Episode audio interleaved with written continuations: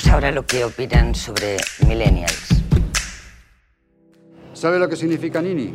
Pues eso, ni estudiar ni trabajar, todo el rato con el móvil. Sí que es verdad que notas en ellos un cierto aire de, de suficiencia, de yo lo sé todo. Yo creo que la crisis les marcó mucho, que ahora les da igual todo, porque no ven futuro. ¿Levantas la cabeza del móvil cuando cruzas la calle? Sí, no quiero tener un accidente. esto, esto que se dice tiene que, tiene que ver mucho con, con, lo que estaba contando antes Patricia de su generación. Nosotros estamos muy cerca de ellos y hemos eh, tenido que eh, a veces construir nuevos proyectos y nuevos oficios y esa libertad, esa sensación de libertad la hemos tenido porque nos hemos sentido muy bloqueados. O sea, no hemos podido acceder a muchas de las cosas que ya existían eh, y por eso hemos tenido que reinventarnos y construir en otros lugares. Cuando estás con el móvil es muy extraño que la persona que está cruzando el, el paso de cebra vaya jugando a un videojuego en el móvil. Lo más probable es que esté hablando con otra persona. Está haciendo algún tipo de conexión, del que sea. Es probable que esté haciendo algún tipo de conexión que en el futuro le, genere cierto beneficio profesional o económico o, o emocional. No, no, estamos constantemente con el móvil eh, pasando fotos de Instagram. Esa es la realidad. El tema es que al final si, si si nos creemos o si parece, como, como decía una de las mujeres, que, que estamos por encima ¿no? del bien y del mal o que no nos preocupa nada, creo que es porque también hemos aprendido a fingir muy bien.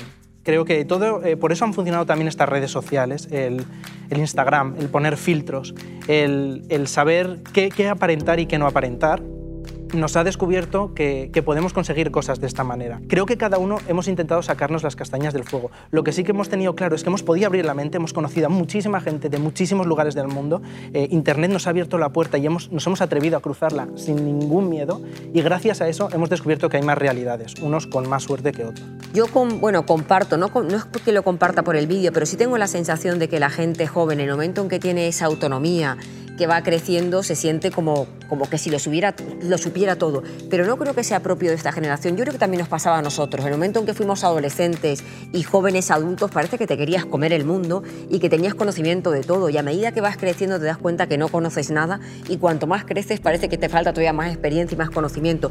Pero yo creo que eso es propio de una edad, ¿no? Entre los 18 y los 30 años, en el que te ves con tanta fuerza, tanta energía, tanta ilusión, que eso conlleva un poco esa arrogancia, ¿no? O esa soberbia entre comillas, que parece que, que, ni siquiera escuchas porque escuchas y tú dices, no, pero esto lo dices tú porque tienes más edad. No se dan cuenta que lo dices por experiencia, ¿no? Y que la experiencia es importante. Pero lo que no identifico para nada es que esta gente no esté motivada. Está motivada de otra manera. Y también decían en el vídeo que no quieren responsabilidades o que todo les importa poco. No, lo que les importa poco es lo que puede ser que a nosotros nos importe mucho. Pero el grado de importancia en esta vida va en función de las prioridades que tiene cada uno. Y las prioridades de ellos pues seguramente no son las nuestras. Y su manera de contemplar la vida no es la nuestra. Así que me parece una falta de respeto que mi generación piense que ellos no se preocupan por cosas, simplemente se preocupan por cosas distintas que igual a nosotros no nos han llamado la atención. Están rompiendo los paradigmas, no se están dando, ni ellos se están dando cuenta de que están rompiendo los paradigmas. Y desde luego nosotros tampoco. En estos comentarios que hemos oído no se refleja tanto el mundo de los chicos jóvenes como el desconocimiento que los adultos tienen del mundo de los chicos jóvenes.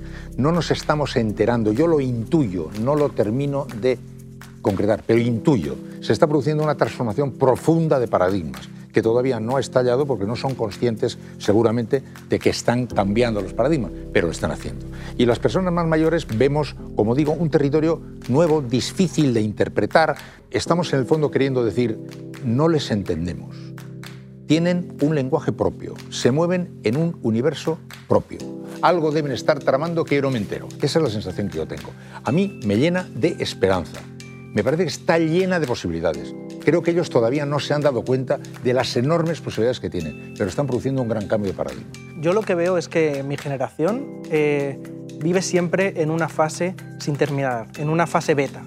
Estamos completamente insatisfechos. Llegamos a un punto que creemos que es el que ya nos corresponde y que ya somos felices ahí y no, queremos un poquito más, queremos llegar un poco más lejos. ¿no? Entonces, eh, esa sensación de, vacío constante en un huequito, ¿no? Eh, nos, nos permite estar todo el rato pues, eh, en esa selva cortando la hierba. Los que vienen detrás creo que también tienen ese punto, pero tienen mucho más el de ir sembrando. O sea, nosotros estamos cortando esa selva y ellos van también sembrando nuevos, nuevos paradigmas, nuevas, nuevos oficios, nuevas formas de entender el mundo. Y también tiene cierto peligro eso hay cierto peligro porque se están perdiendo muchas cosas necesarias de generaciones anteriores, ¿no? porque eh, ese, cortar y ese sembrar cosas nuevas nos está impidiendo valorar eh, las necesidades eh, humanas que se han, pues eso, se han trasladado a lo largo de, los siglos y, tenemos que recuperarlas. Creo que también el hecho de que tanto tu generación como la mía le tengan tanto cariño a los años en los que fuimos jóvenes eh, o fuimos niños eh, es muy llamativo, ¿no? El hablar de los 80 con esa mitificación, hablar ahora de los 90 ya, hablamos de los 90, hay, hay, cuentas de Instagram que solo tienen anuncios de los 90 y tú las ves y te hace ilusión, cuando en su momento, claro, te, te desesperabas por ver anuncios, ¿no? Esa mitificación del tiempo, tengo curiosidad por ver cómo, cómo la viven estas nuevas generaciones que, que vienen detrás de mí.